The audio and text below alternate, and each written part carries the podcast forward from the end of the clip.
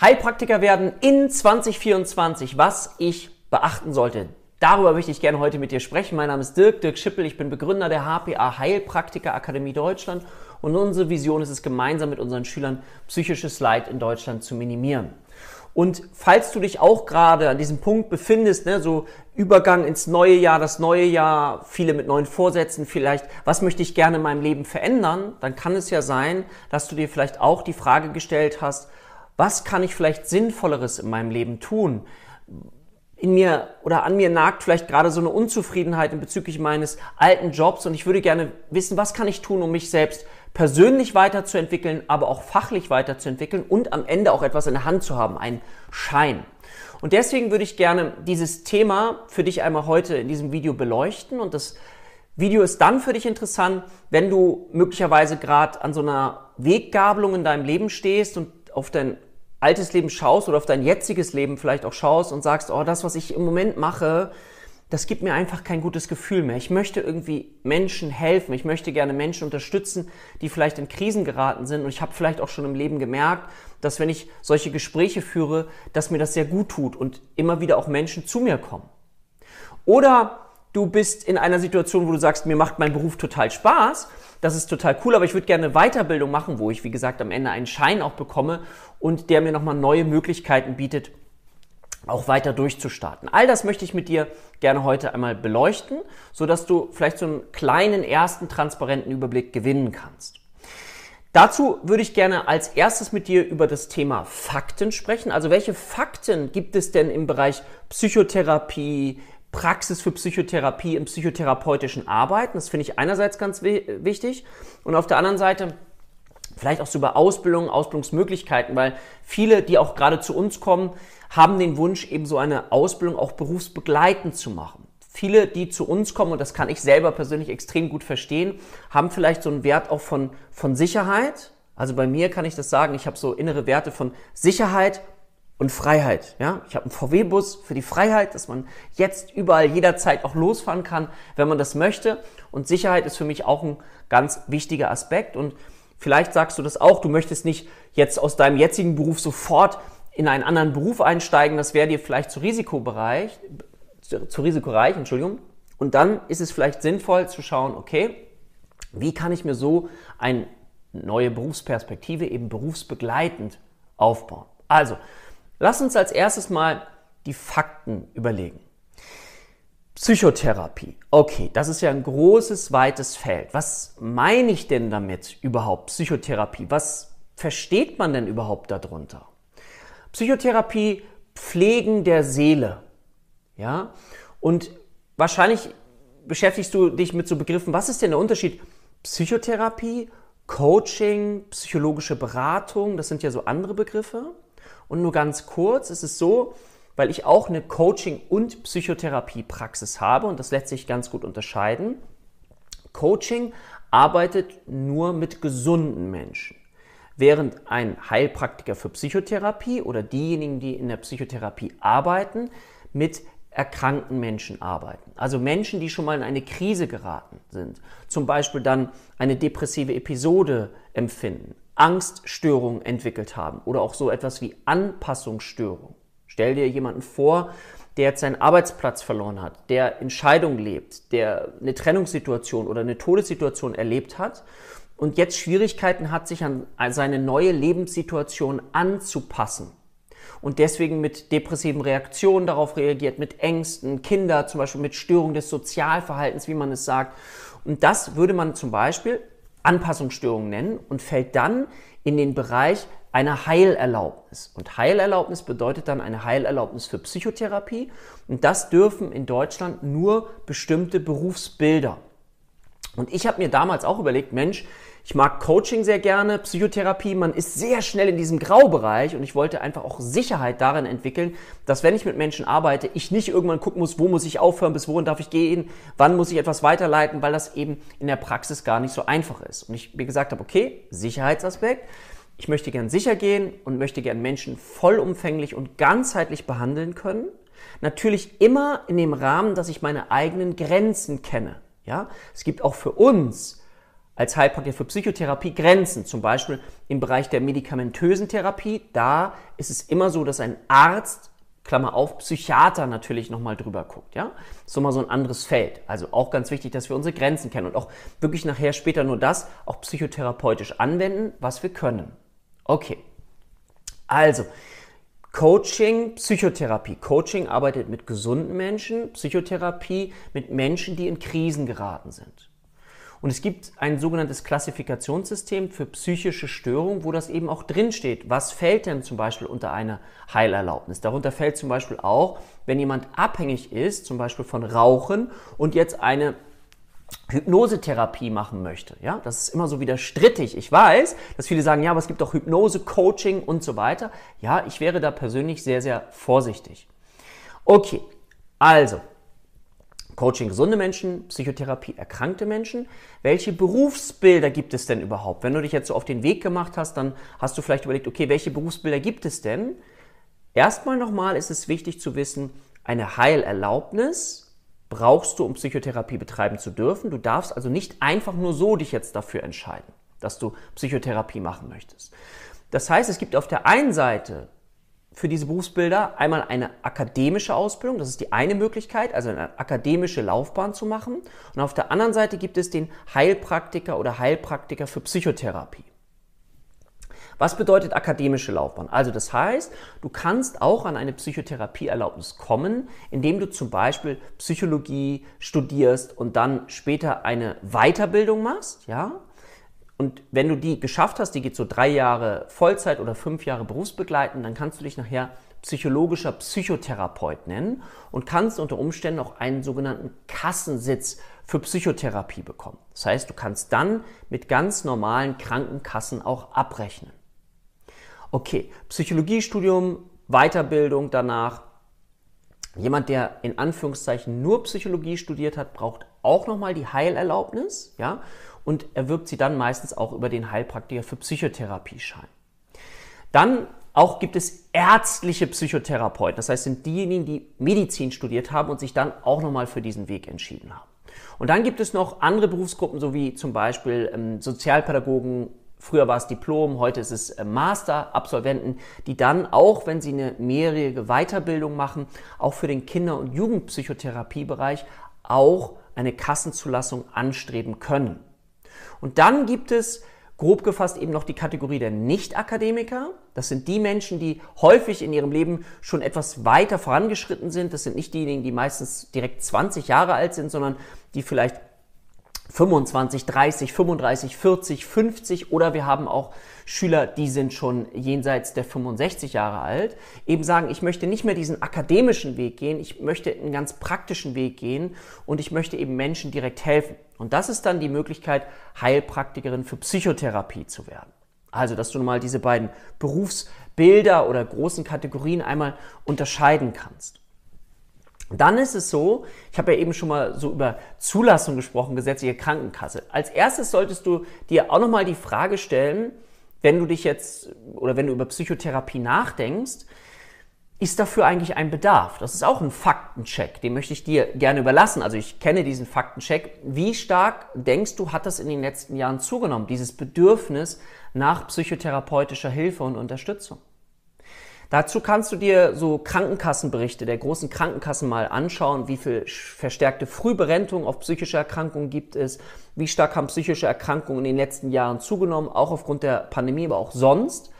Und wie stark ist das Thema mentale Gesundheit äh, in der Gesellschaft auch schon angekommen? Ich merke das zum Beispiel auch im Rahmen meiner Kooperation mit Firmen. Dazu komme ich gleich nochmal. Also die Fragestellung, wie kann man denn in diesem Feld überhaupt arbeiten? Also Fakt Nummer eins, also Faktencheck, den ich dir empfehlen würde, ist, gibt es einen Bedarf? Du kannst den Bedarf unter anderem auch dadurch ableiten, wenn du mal dir die Mühe machst, morgen bei einem Psychotherapeuten anzurufen und zu fragen, ähm, ich würde gern demnächst einen Termin haben wollen, wie sieht es denn bei Ihnen aus? Und wenn du dann die Person ans Telefon bekommst, dann wirst du hören, ja, die Wartezeiten sind in der Regel sechs bis acht Monate auf einen Psychotherapieplatz.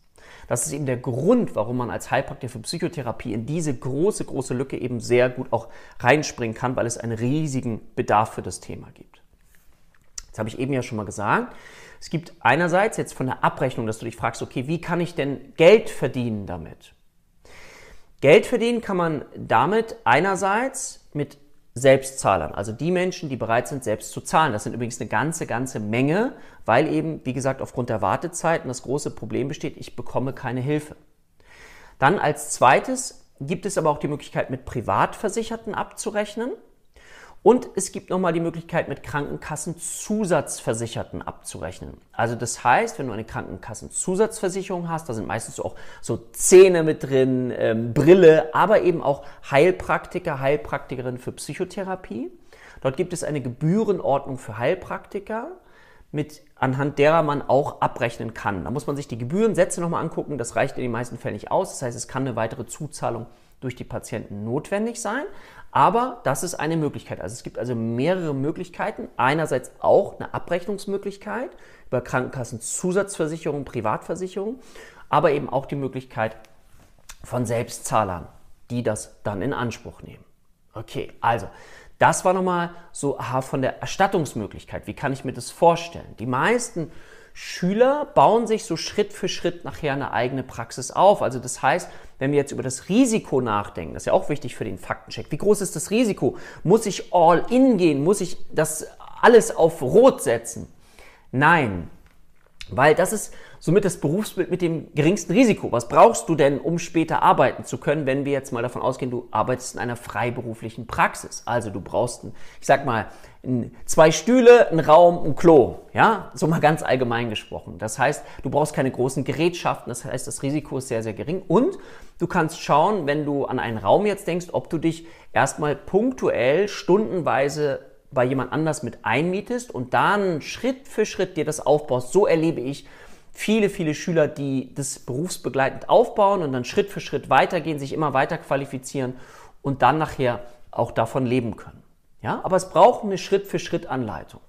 Das Witzige daran ist, dass ich früher immer die Vision hatte, Menschen persönlich und auch wirtschaftlich zu helfen. Das heißt, ich komme ursprünglich aus dem Bereich auch Existenzgründung und das kann ich heute genauso machen. Also das heißt, ich bilde unsere Schüler fachlich aus, auf der einen Seite mit den ganz vielen Mitarbeitern und Dozenten, die wir haben und auf der anderen Seite liebe ich es, zu zeigen, wie man auch eine erfolgreiche Praxis aufbauen kann, was da alles zugehört. Ja? Das ist auch ein wichtiger Aspekt, den man mit berücksichtigen kann. Und das Schöne ist dann, wenn du dich möglicherweise in einer Ausbildung befindest oder vielleicht weißt du das auch schon, dass du dann schauen kannst, okay, mit welchen Menschen möchte ich gerne arbeiten.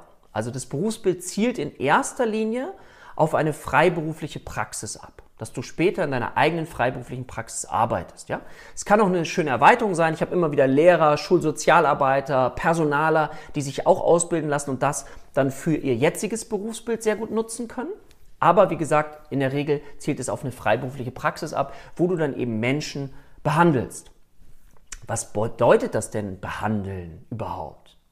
Vielleicht auch mal ganz kurz, damit du dir das vielleicht besser vorstellen kannst. Also, wenn du dir kurz vorstellst, Frau Schmidt kommt in deine Psychotherapiepraxis. Du bist jetzt ganz frisch und du hast eine eigene Psychotherapiepraxis.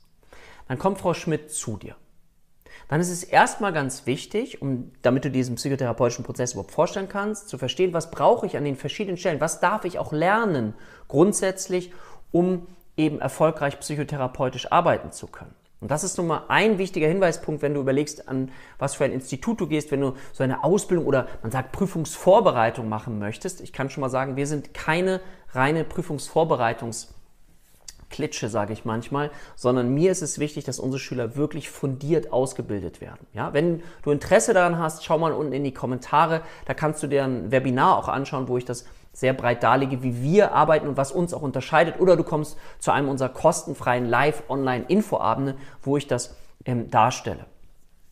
Also, jetzt stellen wir uns diesen Prozess nochmal vor. Frau Schmidt kommt in deine Praxis. Als erstes ist es wichtig, dass du lernst, wie hole ich so eine Person denn überhaupt ab?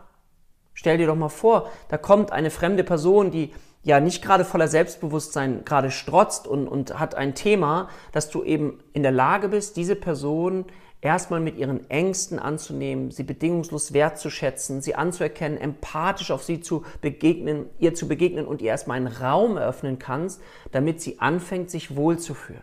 Weil Vertrauen ist eine ganz, ganz wichtige Basis. Als zweites geht es dann darum, eine fundierte Anamnese und Diagnostik zu machen, um daraus dann auch eine Diagnose ableiten zu können. Also Anamnese und Diagnostik nenne ich das mal Forscher werden. Forscher werden, genau zu verstehen, eine Biografie zu verstehen, eine Familiensituation zu verstehen, eine soziale Situation zu verstehen, aber eben auch so Begriffe, wir sagen dazu psychopathologischer Befund, also bestimmte psychiatrisch-medizinische Begriffe zu verstehen, anhand derer wir eben Einschätzungen treffen können, ob jemand beispielsweise eine depressive Episode hat. Jemand hat keine depressive Episode, wenn er jetzt mal einen Tag aufsteht und das Gefühl hat, oh, mir geht's gerade nicht so richtig gut, ich habe das Gefühl, ich bin mit dem falschen Bein aufgestanden, ich fühle mich heute nicht so vital. Nein, dann nicht. Aber wenn das über einen längeren Zeitraum geht, beispielsweise dann hier definiert über einen Zeitraum von zwei Wochen und einhergeht mit bestimmten, von, bestimmten Art von Symptomen, dann kann es eben sein, dass wir von einer depressiven Episode sprechen. Ich wähle deswegen depressive Episode, weil die meisten so ein Grundgefühl dazu haben und sich das besser vorstellen können. Also, wie beim Arzt, eine fundierte Anamnese und Diagnostik. Das lernen wir eben auch in der Ausbildung. Und dann geht es darum, eine Diagnose zu erstellen. Und anhand dieser Diagnose geht es dann weiter im nächsten Schritt darum, eine sogenannte Psychoedukation durchzuführen und ein gemeinsames individuelles Störungsmodell beschreibbar zu machen. Was bedeutet das denn? Das bedeutet, dass ein Patient, der bei dir ist, und du eine fundierte Anamnese und Diagnostik gemacht hast, du dich dann mit ihm gemeinsam als Forscher auf die Suche machst und sagst, es gibt bestimmte Psychoedukationsmodelle, also Modelle, wie eine psychische Störung zustande kommt. Und anhand der Anamnese und Diagnostik und dem Wissen, was du dann hoffentlich durch eine fundierte Ausbildung gelernt hast und nicht einfach durch nur reine Prüfungsvorbereitung, die äh, kurze Zeit geht, ist, dass du dieses Modell dann gemeinsam mit dem Patienten erarbeiten kannst Du lernst auf der einen Seite die ganzen Modelle, kannst sie dem Patienten anbieten, der sie auf Stimmigkeit auch überprüfen kann. Und so versteht ein Patient vielleicht zum ersten Mal, warum fühle ich mich so? Warum habe ich mich so gefühlt? Und warum erhalte ich diese Symptome, die ich in mir spüre, der Trauer oder auch dieser Schwierigkeit, ich habe vorhin von Anpassungsstörungen gesprochen, Mobbing-Situation oder ich habe meinen Arbeitsplatz verloren und komme aus diesem Gefühl nicht mehr raus, aus dieser Negativspirale. Ah, warum fühle ich mich so? Was, welche, welchen Einfluss hat meine Biografie beispielsweise darauf? Ja? Und dann entwickelt man anhand dieser Modelle ein ein Gefühl, dass der Patient wie entwickelt, er kommt in die Eigenmacht, mehr und mehr raus aus der Ohnmacht, in die Eigenmacht, weil er versteht, okay, das hat dazu geführt, das wird mir jetzt sichtbar, von der Unbewusstheit ins Bewusstsein rückt das und das bedeutet, dass wenn es mir immer bewusster wird, dann kann ich auch anfangen, etwas zu verändern. Und da zum Beispiel schließt sich dann nach der Anamnese-Diagnostik, ja, dann die Diagnose stellen, Psychoedukation, individuelles Störungsmodell entwickeln und dann kommt die Therapieplanung, wo du gemeinsam mit dem Therapeuten, also der Patient gemeinsam mit dem Therapeuten dann diese Situation umerleben kannst und er dann Fortschritte macht. Und da hilft dann leider auch keine Instagram-Therapie, wo manchmal so ein cooler Spruch steht, Mensch, tu das und das und dann fühlst du dich besser. Das ist eben gar nicht möglich. Das ist, finde ich, manchmal eine Beleidigung an Menschen mit psychischen Erkrankungen, die sich teilweise noch schlechter fühlen, schuldig fühlen, weil sie sagen, ich probiere es ja, aber ich schaffe das nicht, sondern wir dürfen helfen, Menschen, die zu uns kommen, das Gehirn wieder neu aufzupäppeln, wie eine Blume, die wir gießen und die dann wieder zu Leben erwachen kann. Und das ist aber wichtig, dass wir das Wissen an diesen einzelnen Stufen haben und auch erlernen, damit wir dann Menschen auch gut helfen können. Und aus meiner Sicht, auch für die Zukunft in 2024 und die weitere Zukunft wird es nicht mehr ausreichen, dass du einfach nur so dieses Wissen für die Prüfung erlangst, um dann tätig zu werden. Es ist wichtig, dass du vielleicht auch für dich selber dieses Informationszeitalter, so wo du nur Informationen dir reinziehst, so ein bisschen hinter dir lässt und in eine Transformation gehst. Transformation bedeutet auch bei uns zum Beispiel in der Ausbildung, dass wir nicht nur reines Wissen vermitteln wollen, sondern wir wollen dir die Möglichkeit einer Transformierung geben, das heißt der eigenen Persönlichkeitsentwicklung. Eine Schülerin sagte mal zu mir, ähm, es ist so schön, dass ich diese Ausbildung mache, weil ich das Gefühl habe, dass ich jetzt ganz viele Puzzleteile in mir in Bezug auf meine Geschichte, meine Biografie nochmal ganz neu zusammensetzen. Ich habe ein Wissen gewonnen, was ich sonst nicht irgendwo einfach finde in irgendwelchen Zeitschriften, sondern das brauchst du eben Fundiertheit, das Wissen, um dann ist für deine Patienten transformierbar zu machen. Also das heißt, dass du innerlich flexibel bleibst, dass du nicht nur nach starren Konzepten bist. Das heißt, du brauchst zwar eine Struktur beim Lernen auch, da bin ich ein großer Freund von, aber um dann nachher auch später im therapeutischen Prozess deine Intuition zu nutzen, um dann genau mit den Patienten zu arbeiten, mit denen du gerne arbeiten möchtest. Also das mal so ein bisschen zum Faktencheck. Ich hoffe, in der kurzen Zeit konntest du dir das ein bisschen vorstellen. Und wenn du das für dich geprüft hast, so Faktenchecks, hast du Lust, dich selber weiterzuentwickeln? Hast du Lust, ähm, zu schauen, was für dich auch selber noch drin ist und dann eben für andere Menschen? Hast du Spaß, dich an, mit diesen Dingen zu beschäftigen? Das ist auch eine ganz wichtige Frage. Und dann ist es nachher wichtig zu gucken, okay, welches Institut, Ausbildungsinstitut passt zu mir? Was ist da stimmig? Und wie möchte ich gerne lernen? Wir bieten zum Beispiel eine Online-Ausbildung an. Ja, und auch da, wir haben Klassensprecher, wir haben ganz, ganz tolle Schüler, die sich miteinander verbinden. Wir üben sehr viel. Mir war es wichtig zum Beispiel, ich habe einen umfassenden Videokurs gemacht. Ich habe noch nirgendwo gesehen, dass es den gibt von 235 Stunden, wo alle psychischen Störungsbilder immer nach der gleichen Lerndidaktik beschrieben sind. Nämlich immer, das hat mich früher so genervt, weil ich das nie gefunden habe. Wie stelle ich mir denn so jemanden überhaupt vor? Häufig ist so, wenn du in Bücher guckst, dann steht da immer gleich was, aber wie stelle ich mir das vor? Und anhand dessen eben zu gucken, okay, anhand der Praxis, wie stelle ich mir das vor, eben die Theorie abzuleiten. Und deswegen, weil mir ist immer wichtig war, ganz flexibel lernbare Situationen zu schaffen, also Ausbildung zu schaffen, wo jemand sich das angucken kann, auf Pause drücken kann, aha, und weitermachen kann, ähm, das Fachliche zu lernen, um dann in unseren Live-Sessions, die wir anbieten, also Live-Webinare, direkt auch üben zu können. Und natürlich bereiten wir intensiv auf die Prüfungen vor. Das ist ja, bleibt ja gar nicht aus. Aber mir ist es wichtig, dass ihr später damit auch wirklich in der eigenen Praxis arbeiten könnt und eben fundiert seid. Warum? Weil es gibt andere Berufsbilder, wie zum Beispiel die akademischen Berufsbilder, die haben mehrjährige Ausbildung gemacht. Und ich möchte diesen Grad der Fundiertheit eben auch erreichen.